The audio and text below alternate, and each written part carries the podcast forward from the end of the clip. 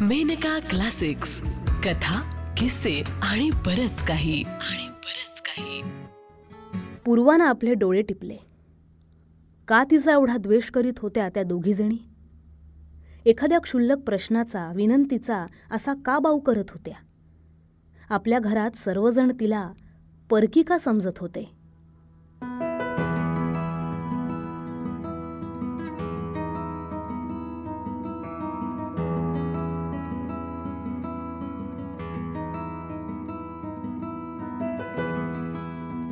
कथा परकी लेखिका इंद्रायणी सावकार वाचन सायली जोशी. खिडकीलगतच्या जुईच्या वेल्यामधून पहाटेची पहिली किरणं खोलीत येण्यापूर्वीच पूर्वा उठली. सारी रात्र तिला झोप अशी जवळजवळ नव्हतीच. रामनाथ आज तारापूरला जायचा होता अवघ्या पंधराच दिवसांसाठी.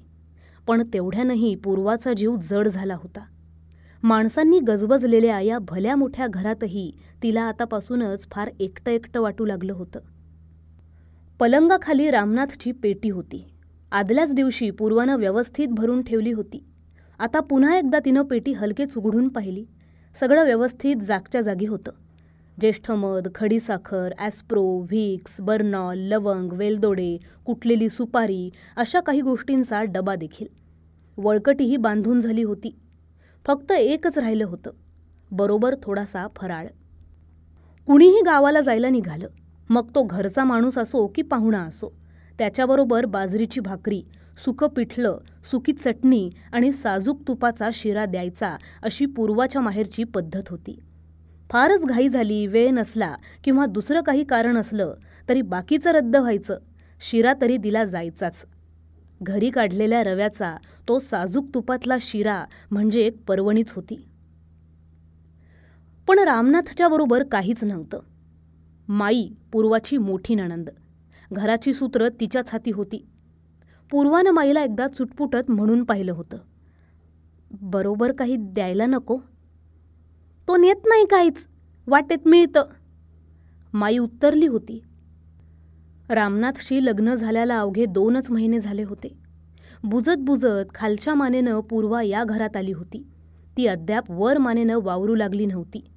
माईपाशी वादविवाद घालणं तिला प्रशस्त वाटलं नव्हतं. ती गप्प राहिली होती पण मनात डुचमळत होतं. रामनाथ गाढ झोपला होता. एवढ्यात त्याला उठवण्याचं प्रयोजन नव्हतं. वाऱ्याच्या झुळकीनं त्याचे केस किंचित भुरभुरत होते. पूर्वानं हलकेच त्या केसांवरून आपली बोटं फिरवली. असीम प्रेमाच्या सुनेहऱ्या लाटेनं तिचं मन भरून आलं. किती आवडत होता तिला तो किती आवडत होता. दार उघडून पूर्वा खोलीच्या बाहेर आली. घरात पूर्ण सामसूम होती. अद्याप कुणीच उठलं नसावं. गरमागरम चहाची पूर्वाला तलफ आली. ती तिनं मारली. चहा करायचं काम तिच्या दुसऱ्या नणंदेचं अक्काचं होतं. तिनं चहा करून फुलपात्रात गाळला. चांगली पंधरा फुलपात्री लागायची. म्हणजे पूर्वानं तो ज्याचा त्याला नेऊन द्यायचा शेवटी आपण घ्यायचा असा पायंडा होता. तो मोडून स्वतःपुरताच एक कप चहा करून घेणं बरं दिसलं नसतं. पाण्याचा तांब्या भरण्यासाठी पूर्व स्वयंपाकघराकडे गेली. ओट्यावर स्टो होता काड्याची पेटी होती फळीवर तुपाची बरणी होती. दोन दिवसांपूर्वीच तिनं काढलेला रवा होता. आपोआप तिचे हात फळीपाशी गेले. दोन मिनिटात तुपाचं पातेलं स्टोवर चढलं आणि त्याचा वास घरभर दरवळला. माई आणि अक्का दोघी दोन बाजूंनी एकाच वेळी स्वयंपाकघरात धावत आल्या. माई रामनाथची सख्खी बहीण अक्का चुलत बहीण माई सावळी अक्का गोरी दोघीही रामनाथपेक्षा वीस एक वर्षांनी मोठ्या. पण दुर्दैवी दहा पंधरा वर्षांपासून याच घरात कायमच्या आल्या होत्या. वैनी काय ग काय करतेस सकाळी सकाळी? उद्गार अगदी साधे होते पण दोघींची नाकं मुरडलेली होती. चेहऱ्यावर आठ्यांचं जाळं पसरलं होतं. डोळ्यात क्रोध होता. एरवी दोघी सारख्या गुजगुजत असायच्या हसत असायच्या. पण ती समोर आली की दोघींचे चेहरे हे असे व्हायचे. या दोघींचे व्हायचे त्यांच्या मुलांचे व्हायचे धाकट्या रेवाताईचाही व्हायचा. असा मी काय गुन्हा केलाय? पूर्वाला वाटायचं.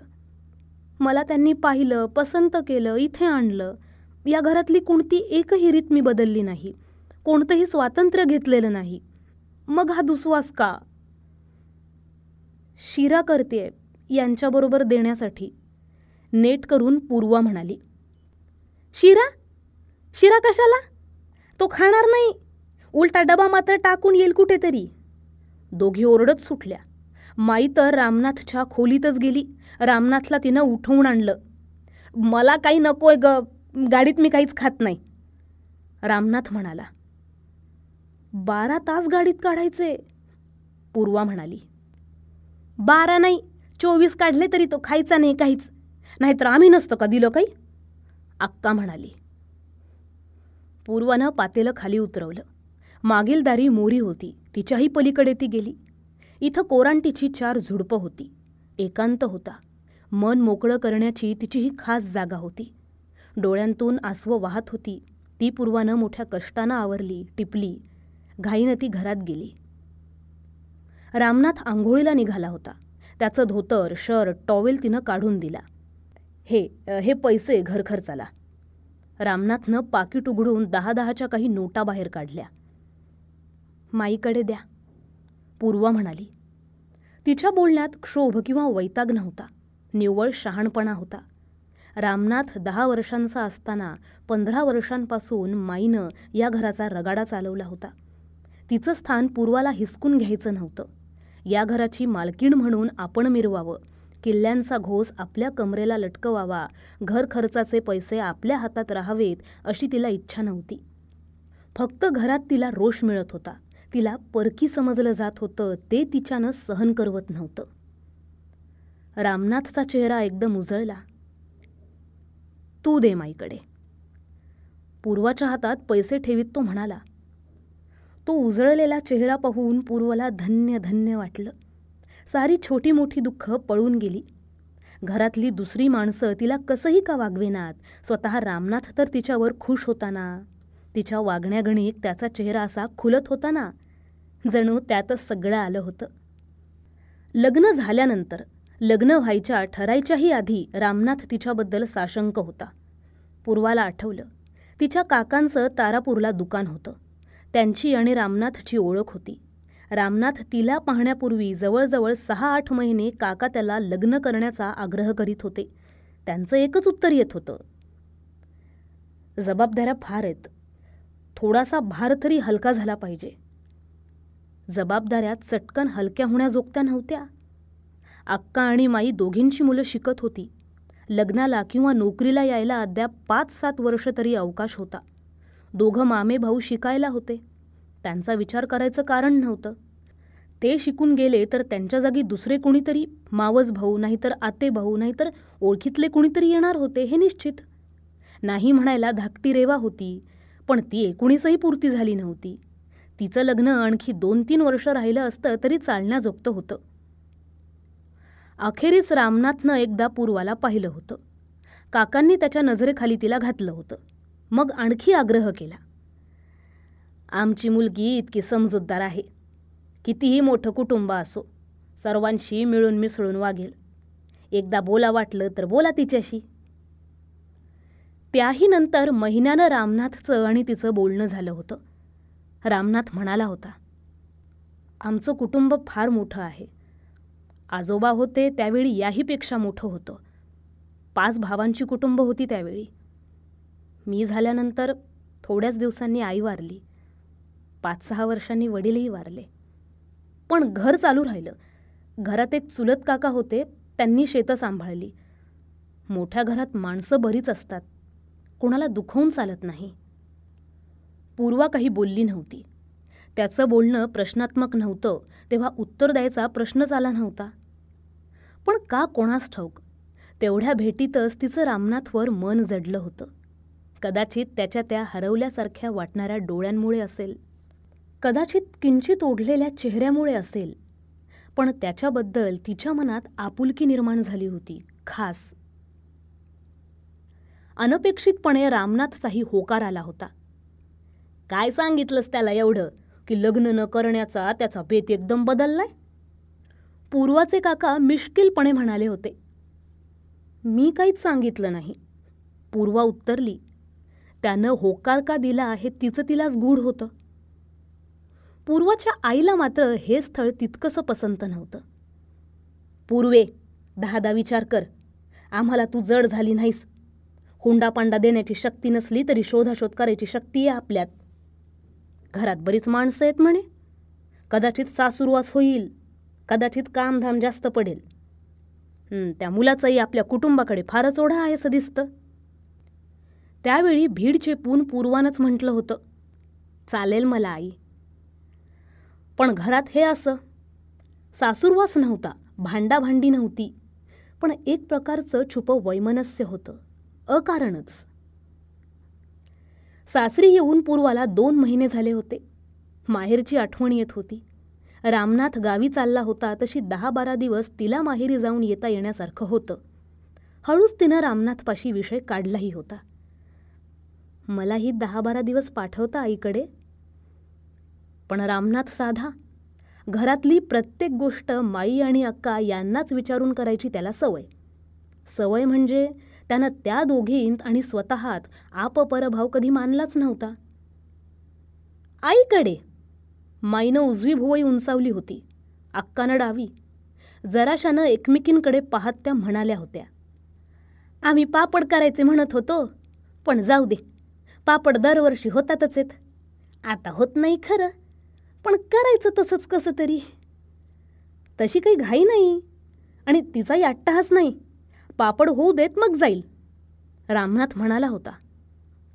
पूर्वा एकटी भेटल्यावर त्यानं तिला समजावलं होतं. दोघी थकत चालल्यात.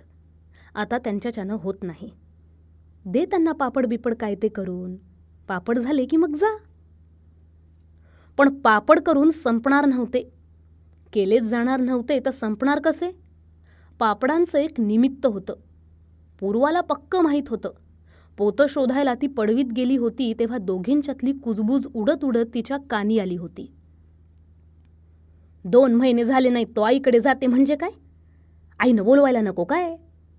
आणि हा सारखंच कामानिमित्तानं बाहेर जाणार. मग ही सारखीच माहेरी जाणार की काय? राजा राणीचा संसार करायला शोधते. आम्ही तुझ्या नवऱ्यासाठी बरंच काही केलंय म्हणावं. पूर्वानं कोरांटीकडे धाव घेतली होती. डोळे टिपले होते. का तिचा एवढा द्वेष करीत होत्या दोघीजणी? एखाद्या क्षुल्लक प्रश्नाचा विनंतीचा का असा भाऊ करीत होत्या? काय घोडं मारलं होतं तिनं त्यांचं? त्यांच्या भीतीनं ती फारसं काही बोलेनाशीच झाली होती. मनातल्या मनात स्वतःशीच बोलत होती. अखेरीस रामनाथ तर गेलाच. पूर्वाला सारं घर सुनं सुनं झालं. सबंध दिवस घाबरल्यासारखं घरात बसायचं. नाही म्हणायला संध्याकाळी एकदा मारुतीच्या देवळात ती जाऊन येत असे. बहुधा शेजार पाजारचं कोणीतरी सोबतीला असायचं. पण एक दिवस तिला जरासा उशीरच झाला. मारुतीचं देऊळ जरा लांब होतं. जवळच एक गणपतीचं होतं. काहीसं पडीक होतं. पण ती त्याच देवळाकडं गेली. प्रदक्षिणा घालू लागली आणि कोपऱ्यातल्या झाडामध्ये एकदम खसखस झाली.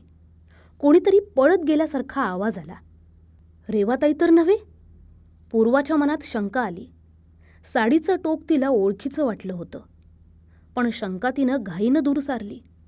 छे रेवाताई मैत्रिणीकडे गेल्या होत्या. इथं कशाला येणार? पडती संध्याकाळ झाली होती. तिनं स्वतःही इथं फार वेळ थांबणं ठीक नव्हतं. भराभरा तिनं प्रदक्षिणा पूर्ण केली. वळणावर तिला पॅन्ट बुशकोट बूट घातलेला तरुणसा माणूस भेटला. तो तिच्याकडे टक लावून पाहत होता. तिला ते ठीक वाटलं नाही. तिनं आपला वेग वाढवला. देवापुढचं फूल घेऊन ती घाईनं घरी निघाली. परांज पॅन्टच्या सूनबाई ना? मागून आवाज आला. पूर्वानं मागं वळून पाहिलं काठी टेकीत एक म्हातारेसे गृहस्थ येत होते. मी पटवर्धन. तुमच्या सासऱ्यांचा आणि माझा चांगला परिचय होता. प्रकृती बरी नसते म्हणून लग्नाला यायला काही जमलं नाही. आता धाकटी एक मुलगी तेवढी लग्नाची आहे ना? हो. तिनंही स्वतःचं स्वतः जमवलेलं दिसतंय. हा सारंगराव इथं नेहमी येतो. तीही दिसते. एरवी तो असा देवळात बेवळात जाणारा माणूस नाही. काय करतात? पूर्वानं विचारलं. तिचा आवाज कापू लागला. म्हणजे तिची शंका खरी ठरली होती तर. कोणास ठाऊक काय करतो? इथं राहत नाही तो शहरातून येतो. नवऱ्याला सांगा म्हणावं लग्न करायचं असेल तर लग्न करून दे. हे असं चोरून भेटणं कशाला? अहो ते काय बरं दिसतं चांगल्या घरच्या मुलीला? काठी टेकीत पटवर्धन निघून गेले. पूर्वा सुन्न झाली. किती भयाण बातमी. हे समजल्यावर रामनाथचा नुसता जीव उडून गेला असता. कुटुंबापलीकडे त्याच्या मनात दुसऱ्या कोणत्याही विचारांना थारा नव्हता. बिडीकाडीचं व्यसन तर त्याला नव्हतंच. पण कपड्यांची शानशोकी नाटक सिनेमा मित्र फिरणं असंही काही नव्हतं. रेवाच्या लग्नाबद्दल कितीतरी मनसुबे त्यानं आतापासून केले होते. लग्नात त्यानं पूर्वाला केले तेवढे सगळे दागिने रेवालाही केले होते आणि तीन उंची साड्याही घेतल्या होत्या. एवढी चैन चंगळ असून रेवानं असं बहकावं थोडा देखील मागचा पुढचा विचार ठेवू नये? पूर्वाला मनस्वी वाईट वाटलं. ती घरी आली तेव्हा रेवा येऊन पोहोचली होती. साधी साडी नेसून खोलीतून नुकती बाहेर आली होती. नुकता सूर्यास्त झाला होता. अद्याप संधीप्रकाश रेंगाळत होता. अगं ही काय वेळ आहे बाहेर जायची? माई पूर्वावर धुमसल्या. रामनाथ आला म्हणजे त्याला विचारून जा कुठे? तो नाही तोवर नको. पूर्वा काही उत्तरली नाही पण मनातल्या मनात भडकली. मी जरा देवळात जाऊन आले तर एवढं बोलल्या. आणि रेवाताईंचं काय? त्यांना कसले नियम बियम नाहीत का? तिचं मन चुकचुकलं. पूर्वाचं लक्ष आता पुन्हा पुन्हा आणि बारकाईनं रेवाकडे जाऊ लागलं. रूपानं रेवा अप्रतिम नव्हती. ठीक होती. आता तिच्या वागण्यात थोडासा नखरेलपणा आला होता. डोळ्यात ती रेखीव काजळ घालत होती. केसांना तेल नव्हतं. त्यांचं वळणही बदललं होतं. साडीत चापून चोपून नेसत होती. बोलणं लाडीक झालं होतं. दुसरा दिवस उजाडला. सकाळचं खाणं पिणं उरकलं आणि रेवा आंघोळ करून एक चांगलीशी साडी नेसून बाहेर जायला तयार झाली. आई! मी जरा सिंधूकडे जाऊन येते. माझघरातून तिनं ओरडून सांगितलं आणि ती बाहेर पडलीही. पूर्व सोप्यावर गहू घेऊन येत होती. तिच्यानं बोलल्याशिवाय राहावे ना रेवाताई खरंच मैत्रिणीकडे निघालात ना? तिनं विचारलं. रेवा भेदरली. जराशी फिकट झाली. पण लगेच रागावलीही. मी कुठेही जाईन. तुझी माझ्यावर दादागिरी कशाला? रेवा उत्तरली. एवढीशी चिमुरडी मुलगी एवढ्या उद्धटपणानं बोलू शकेल अशी पूर्वाला कल्पना नव्हती. गावातले लोक बोलू लागलेत आता. अशा गोष्टी लपून राहत नाहीत. त्यातूनही तो माणूस फारसा चांगला नाही म्हणतात. ते माझं मी पाहून घेईन. लग्न मी करणार आहे. दुसरं कोणी तर करणार नाहीये ना? ताड ताड पावलं टाकीत रेवा निघून गेली. संध्याकाळी अचानक पूर्वाला जाणवलं. घरात तिच्याशी कुणी म्हणजे विशेषत माई अक्का आणि रेवा बोलत नाहीयेत. का आणि कधीपासून हे तिला उलगडे ना ती स्वतः फारच कमी बोलायची. जवळजवळ नाहीच. त्या दोघी काहीतरी काम सांगण्यापुरतं किंवा तिच्या चुका काढण्यापुरतं तिच्याशी बोलायच्या. तिघीजणी एकसारख्या खालच्या स्वरात कुजबुजत होत्या. पूर्वा त्या बाजूला गेली की बोलणं बंद करून चटकन निघून जात होत्या. एवढं काय झालं हेच पूर्वाला कळेना. कळलं संध्याकाळी. माई आणि अक्का बोलतील म्हणून पूर्वा देवळात गेली नव्हती. परसदारी वाफा करण्यात आणि बी पेरण्यातच तिनं वेळ काढला. घरात गेली तर दिवाणखान्यातून बोलण्याचा आवाज ऐकू आला. एका पुरुषाचा आवाज होता. हे आले की काय? पूर्वाला वाटलं. आशेनं तिचं मन एकदम उसळून आलं. पण छे आवाज वेगळाच होता. काहीसा नाटकी. दारा आडून हळूच तिनं डोकावून पाहिलं. तो सारंगराव होता. पुढ्यात टेबलावर चहा पेढे चिवडा मांडलं होतं. जवळच रेवा बसली होती. समोर अक्का आणि माई बसल्या होत्या. वयानं सारंगराव सरळ सरळ तिशी पुढचा दिसत होता. केस लांब राखलेले होते. चेहरा राकट होता. आदल्या दिवशी देवळापाशी हाच माणूस पूर्वाला दिसला होता. आताही त्याला पाहून तिचं त्याच्याबद्दलचं मन काही बरं झालं नाही. हा सारंगराव इथं घरात कसा आला? याच्याशी लग्न करायला अक्कामाईंची संमती आहे? आणि रामनाथची? त्यालाही हे माहीत होतं की काय? असावं. एरवी सारंगरावाला घरी आणायची रेवाची छाती कशी झाली असती? म्हणजे सकाळी रेवाला बोलली होती तो एक मूर्खपणाच झाला होता म्हणायचं. म्हणूनच घरात तिच्याशी कोणी बोलत नव्हतं. पूर्वानं मनाशी तर्क बांधले. एवढी महत्त्वाची गोष्ट रामनाथनं आपल्याला सांगू नये त्यानंही आपल्याला परकी समजावं याचं तिला बरंच वाईट वाटलं. पण त्याच रात्री आणखी एक भ्रमनिराश झाला. रामनाथला या बाबतीत काहीच माहिती नाही अशी पूर्वाची खात्री पटली. मध्यरात्री पाणी प्यायला म्हणून पूर्वा स्वयंपाकघरात गेली तेव्हा माईंच्या खोलीत दिवा होता. तिघी बोलत होत्या. बोलण्याच्या नादात आवाज बरेच चढले होते. बरं झालं ग तुझं तू पाहिलंस. त्याच्यावरची एक जबाबदारी कमी केलीस. माई म्हणत होत्या नाहीतरी त्याला आता वेळ कुठला? अक्का म्हणाली स्वतःचं लग्न एकदा झालं की सगळं संपलं. अगं खरं म्हणजे त्यानं आधी रेवाचं करायला हवं होतं. अगं त्याची चूक नसेल त्याच्या गळ्यात पडली ही माणसं. माई आणि अक्का बोलत होत्या. पूर्वाचा ऊर भरून आला. ज्या भावानं लहानपणापासून हे घर चालवलं त्यांना सांभाळलं त्यांच्याबद्दल हे उद्गार? हा कडवटपणा? हा गैरविश्वास? असे विचार या बहिणींच्या मनात येऊ शकले कसे हेच तिला कळेना. दुसऱ्या दिवशी सकाळी सारंगराव पुन्हा आला. पूर्वा सोप्यावरच बसली होती. हसून नमस्कार करून तिच्या अंगावरूनच पुढे गेला. त्यांची चाहूल लागताच रेवा बाहेर धावत आली. अक्का आणि माईही पाठोपाठ धावत आल्या. पण पूर्वाची आणि त्याची कोणीही ओळख करून दिली नाही. मला बहुधा हाँगकाँगला जावं लागतंय. तिथं आमच्या कंपनीची एक शाखा आहे. चहापानादी आतिथ्य उरकल्यानंतर सारंगराव म्हणाला आणि येणार कधी? माईनं विचारलं दोन वर्षांनंतर. बापरे दोन वर्ष? रेवा म्हणाली हाँगकाँग काय जवळ आहे? आणि जाणार कधी? महिन्याच्या आत जावं लागेल. मग लग्न? अक्का आणि माई दोघी एकदम उद्गारल्या. तेच विचारायला आलो होतो.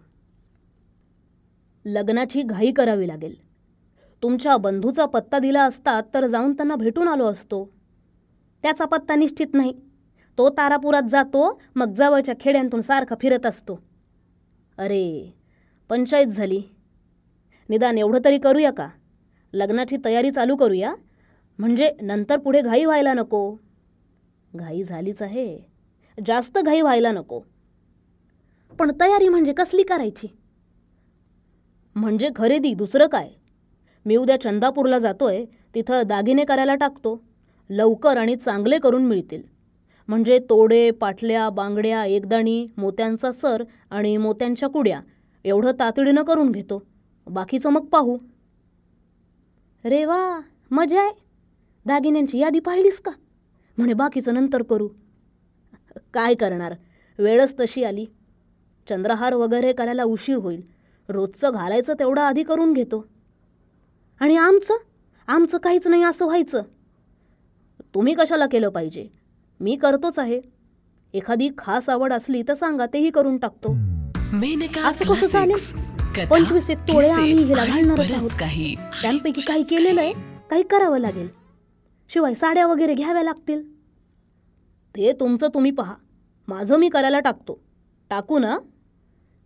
त्यात आम्हाला विचारण्याजोगतं काय? म्हणजे कदाचित तुमचे बंधू उद्या आक्षेप घ्यायचे आणि आमची निराशा व्हायची. ते दागिने घालणारं आमच्याकडे दुसरं कोणी नाही. तो आक्षेप कशाला घेईल? आक्षेप घेण्याजोगतं काही नाहीच आहे इथं. घेतला तरी आम्ही त्याला सांगू. माई आणि अक्का दोघी तावा तावानं म्हणाल्या. सारंगराव उठला. परत संध्याकाळी आला. पुढचे दोन तीन दिवस तो येतच राहिला. काय काय घेतलं किंवा घेणार आहे याची रसभरीत वर्णनं ऐकवीत राहिला. तो असलेली वेळ सोडून बाकी सर्व वेळ तिघीजणी सारख्या खुसखुसत राहायच्या. त्यांची झोप उडाली होती. स्वयंपाकात त्यांचं लक्ष नव्हतं. ते सगळं पूर्वाच्या अंगावर पडलं होतं. इतकं असून तिच्याशी त्या बोलत नव्हत्या ते नव्हत्याच. ती जवळपास असली तर आवाज देखील बारीक करायचं त्यांनी सोडून दिलं होतं. एवढा चांगला माणूस? आणि असं आईतं जमलं म्हणजे मत्सर वाटतो हो लोकांना. नशीब होतं म्हणून आईतं जमलं. नाहीतर आम्हाला का काका का मामा आहेत? की आई वडील आहेत जोडे झिजवायला? अशा तऱ्हेचे टोमणे मात्र सारखे पूर्वाच्या कानावर आदळायचे. सारंगराव येऊन गेला की सगळ्या म्हणायच्या आपण हे काहीतरी केलं पाहिजे. आता रामनाथ येणार केव्हा पैसे देणार केव्हा? कदाचित एखाद दुसरा आठवडा उशिरी व्हायचा. मग नवरी काय जुने दागिने आणि जुन्या साड्या घालून बोल्यावर उभी करायची? अखेरीस एक दिवस माईनं कल्पना काढली. जुने दागिने मोडून नवे करायचे. सारंगरावांकडेच का नाही देऊ? तसं साड्यांसाठी थोडेफार पैसे. माईंकडे हजार रुपये साठवलेले होते. ती द्यायला तयार होती. रामनाथ आल्यावर त्याच्याकडून ती परत घेणार होती. ही कल्पना सगळ्यांनाच आवडली. रेवाचे काही दागिने आणि त्याचबरोबर माईने स्वतःच्या जुन्या पाटल्या आणि गोफ आणि अक्कानं स्वतःचे तोडे सारंगरावांच्या हवाली केले. तसेच साड्यांसाठी हजार रुपये. निमित्तानं आमचे दागिने करून होतील नवीन. मुलींना घालता येतील. रामनाथला रोज सांगते पण तो मनावर घेतच नाही. वर असा अनुदार शेराही दोघींनी मारला.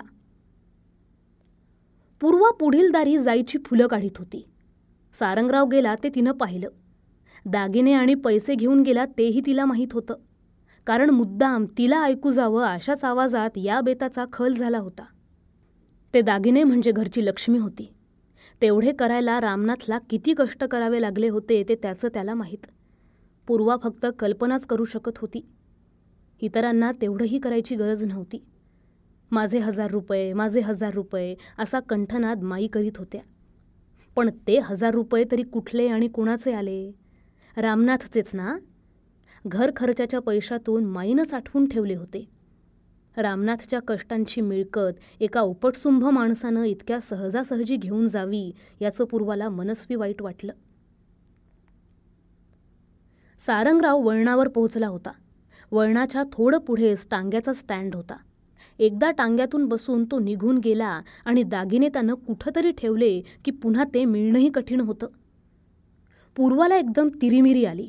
फुलांची परडी खाली ठेवून तिनं सारंगरावांच्या पाठी धाव घेतली. हे पहा ते दागिने आताच्या आता परत करा. पूर्वा म्हणाली. धावत आल्यामुळे तिला धाप लागली होती. डोळ्यांतून ठिणग्या उडत होत्या. तिचा अवतार पाहून सारंगराव बराच चमकला. पण वहिनीसाहेब असं झालं तरी काय? नेहमीच्या नाटकीपणानं त्यानं विचारलं. त्या नाटकीपणामुळे पूर्वाची शिसारी अधिकच वाढली मात्र. ते दागिने यांनी केलेत. आणि त्यांना विचारल्याशिवाय तुम्हाला ते नेता येणार नाहीत. तुम्ही जर ते आताच्या आता मला दिले नाहीत तर मी काय वाटेल ते करीन पोलिसांनाही बोलवीन. पण एवढी नाराजी धरण्याचं कारणच काय? हे घ्या दागिने. वाटल्यास मी करायला दिले तेही उद्या घेऊन येतो. तुमचा एवढा राग का हेच मला समजत नाही.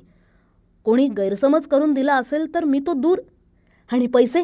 पैसे दिलेत ना त्यांनी? हो. पूर्वानं पैसेही काढून घेतले बरोबर मोजून घेतले. मागच्या दारानं ती हळूच आत गेली. पैसे आणि दागिने दोन्ही तिनं स्वतःच्या पेटीत लपवून ठेवले. मग मात्र तिचे हातपाय लटपटू लागले. समजा सारंगराव आता परत आला तर? त्यानं सर्व सांगितलं तर? आज ना उद्या तो येणार हा होताच. एकदा घरात कळलं की तिघी मिळून तिला किती बोलतील याची पूर्वाला कल्पनाही करवत नव्हती. तिचा केव्हाच पाडाव लागला असता मग काय? दागिने आणि पैसे तिला परत द्यावे लागले असते. जे व्हायचं तेच झालं असतं. मग एवढं सारंगरावांच्या मागे धावून आणि त्याला दम भरून काय मिळालं असं होणार होतं? पूर्वाची दुसरी भीती वेगळी होती आणि फारच मोठी होती. आजवर त्या घरात कसल्याही लहान मोठ्या कामात तिनं पुढाकार घेतला नव्हता. सांगतील ते खालच्या मानेनं निमूटपणानं ती करीत आली होती. तिचा हा उद्धटपणा रामनाथला चालला नसता तर? सारंगराव त्याला आवडला असता तर?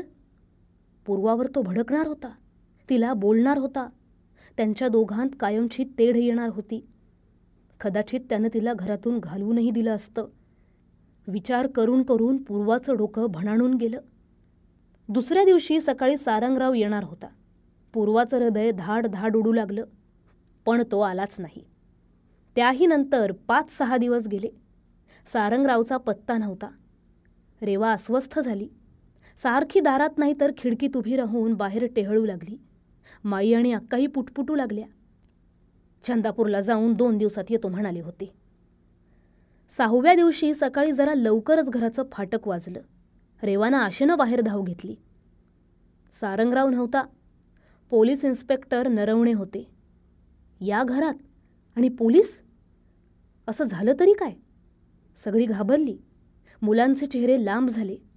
अक्कानं तर घरात रडूनच दिलं. एकटी माई धिटाईनं पुढे झाली. काय? विशेष काही नाही. सारंगराव कुलकर्णी तुमच्याकडे येत असत असं कळलं म्हणून चौकशीला आलो होतो. कसली चौकशी? त्यांचा पत्ता बित्ता माहीत आहे का? चंदापूरला नोकरी होती इथं आले म्हणजे हाफिसच्या खर्चानं हॉटेलात राहत असत. कसलं ऑफिस आणि कसली नोकरी? म्हणजे? त्यानं प्रत्येकाला वेगवेगळं काहीतरी सांगितलंय. बऱ्याच जणांकडून पैसे उकळले फसवलं. नावही दोन तीन लावतो म्हणून सापडत नव्हता. बायको बिचारी बेळगावला राहते. तिला यातलं काहीच माहिती नाही. ती समजते याचा विड्यांचा व्यापार आहे. बायको? लग्न झालेलं आहे तरी चंदापूरला मुली बघत होता. एका मुलीच्या भावाकडूनच तक्रार आली पहिली. पकडलं तुम्ही त्यांना? नाही पण पकडू. त्याला काहीतरी संशय आला तेव्हा त्यानं पळ काढला. तुमच्याकडे कशासाठी येणं जाणं होतं? येणं जाणं नव्हतं. माझ्या भावाला भेटायला म्हणून दोन तीनदा आले होते. पण माझा भाऊ बाहेरगावी गेला आहे भेट झाली नाही. प्रसंगावधान राखून माईनं वेळ मारून नेली. एवढंच ना? पैसे बेसे काही नेले नाही ना? आणि तुम्हाला पत्ताही माहीत नाही. ठीक तर बचावलात तुम्ही. इन्स्पेक्टर निघून गेले. त्यांच्याशी झालेलं बोलणं घरात सांगण्यानं सांगण्याचा प्रश्नच उद्भवत नव्हता. अक्का आणि रेवा दाराआडच उभ्या होत्या. त्यांनी सगळं ऐकलं होतं. पदरात तोंड खुपसून रेवा रडू लागली. आता रडतेस कशाला? तुझ्या पायी माझे दागिने गेले आणि पैसे गेले. माई तिच्यावर ओरडू लागली आणि स्वतःही रडू लागली. माझा बाजू बंद गेला. अक्का तेवढाच फक्त पैसे तू दिले नाहीस लपवून ठेवलेस. माई म्हणाली मी तुम्हाला दागिने द्यायला सांगितले होते. आता दादा काय म्हणेल? रेवा म्हणाली सबंध दिवस तिघी सारख्या रडत होत्या आणि भांडत होत्या. पूर्वानंच सगळा स्वयंपाक केला मुलांची जेवणं उरकली. तिघींना बोलावलं त्या आल्या नाहीत. सबंध रात्र त्या जाग्याच होत्या. रडण्याचे आणि भांडणाचे आवाज येतच होते. पूर्वाला त्यांची दया येत होती. पैसे आणि दागिने तिच्या हातात असताना त्या तिघींनी स्वतःचे असे हाल करून घ्यावेत हे तिला प्रशस्त वाटत नव्हतं. केवळ तिला त्या बोलतील या धास्तीनं ती गप्प बसली होती. एरवी ते दागिने तिला काय करायचे होते? सकाळीही तिघी जेवायला येईना तेव्हा पूर्वानं ते दागिने आणि पैसे बाहेर काढले. त्यांच्या खोलीत ती गेली. हे तुमचे दागिने आणि पैसे खालच्या मानेनं ती म्हणाली. तिघींची अवस्था अगदी करुणास्पद झाली होती खरी पण न जाणू तिच्यावर भडकल्या. दागिने? पैसे? तिघी क्षणभर स्तंभित झाल्या. प्रथम भानावर आली माई. धाव घेऊन तिनं ते पुडकं उसवलं. आहेत आहेत. माझ्या पाटल्या माझे पैसे. स्वतःचे दागिने आणि पैसे उराशी धरून माई नाचू लागली. अक्कानंही पुडकं उस्तरलं. आपला बाजूबंद काढून घेतला. तुझ्यापाशी कसे आले? रेवानं विचारलं. तुम्ही दिले त्याच दिवशी मी काढून घेतले. मला तो माणूस फारसा आवडला नव्हता. घरची लक्ष्मी बाहेर जावी हे बरोबर वाटत नव्हतं. पूर्वा म्हणाली कोणीच काही बोललं नाही. तिघींनी आंघोळ केली जेवल्या आणि चांगली चार तास ताणून दिली. संध्याकाळी मुलांनी बातमी आणली की रामनाथ सकाळच्या गाडीनं निघाला आहे रात्री पोहोचेल. तरखडांकडचं कोणीतरी तारापूरहून आलं त्यांनी सांगितलं. पूर्वाचा आनंद मनात मावेना. थोडंसं पुरण टाकू का? भीतभीत तिनं माईला विचारलं. थोडं कशाला? शेराचं टाक. मी आहे ना लाटायला. माई म्हणाली पूर्वाला आश्चर्याचा धक्काच बसला. डाळ शिजत लावायला म्हणून ती स्वयंपाकघरात गेली मात्र पाठोपाठ माई आलीच. अगं रामनाथला काही सांगू नको हा यातलं. नाहीच सांगायचं वहिनी माझी शपथ आहे तो फार भडकेल. रेवा पण आत आली आणि विनवण्या करू लागली. दोनच सेकंदात अक्काही हजर झाली. ते एवढे भडक कुठे आहेत? पूर्वा पुटपुटली. पण त्याच्या भडकपणाची परीक्षा घ्यायचीच कशाला? खरोखरीच ते दागिने गेले असते तर केवढा भडकला असता? तुझ्या हातून काही पडलं हरवलं तर कदाचित तो बोलणार नाही ग. तू घरची मालकीण आहेस. आम्ही किती झालं तरी परक्या. अक्का म्हणाली परक्या कशा? पूर्वा. परक्याच ग बाई. आता आजपासून घरचा व्यवहार तुझ्याकडे. आम्हाला नकोच ती कटकट. किल्ल्यांचा घोस माईनं पूर्वाच्या पुढ्यात लोटला. रात्री दहा वाजता रामनाथ घरी आला. मी पाणी ठेवते तू त्याचे कपडे दे माई पूर्वाला म्हणाली. कपडे आणायला ती खोलीत गेली तिथं रामनाथ होता. बरीयेस रामनाथनं विचारलं. नसायला काय झालं? तुम्ही वाळलात. मला वाळायला काय झालं? जाईन तिथं मी खातच होतो. खरं म्हणजे आणखी पाच सहा दिवस राहायला हवं होतं. मग परत जायला पाहिजे? पूर्वाच्या आवाजात भीती तरारली. नाही एक दोघांवर सोपवून आलो. तरखडांचे काका भेटले होते. त्यांनी चार तास लेक्चरबाजी केली. ते म्हणाले बायकोला का नाही बरोबर आणलं? नाहीतर माहेरी पाठवायची. अहो मोठ्या कुटुंबात बायकांना फार मनस्ताप असतो एक ना दोन. तरखडांच्या घरी असेल. मला इथं काही नाही आहे खरं? अगदी खरं. मनापासून खरं ना? काकांनी इकडच्या तिकडच्या जालीम गोष्टी सांगून मला हैराण केला. मी अगदी घाबरून गेलो होतो. चला काहीतरीच. पूर्वा पाणी ठेवलंय. माईनं खोलीच्या दाराशी येत हाक मारली. आलेच. पूर्वा बाहेर पळाली. त्याला काही सांगितलंच तर नाही ना? माईनं खुणेनं विचारलं. खुणेनं पूर्वा उत्तरली. कपडे घेऊन मोरीकडे निघाली. तिचं मन आनंदानं उडत होतं. आता आपण ऐकलत इंद्रायणी सावकार लिखित सायली जोशी यांच्या आवाजात परकी. ही कथा सप्टेंबर एकोणीसशे त्र्याहत्तरच्या मेनका मासिकात पहिल्यांदा प्रकाशित झाली होती. ही मेनका प्रकाशनाची दोन हजार बावीसची प्रस्तुती आहे.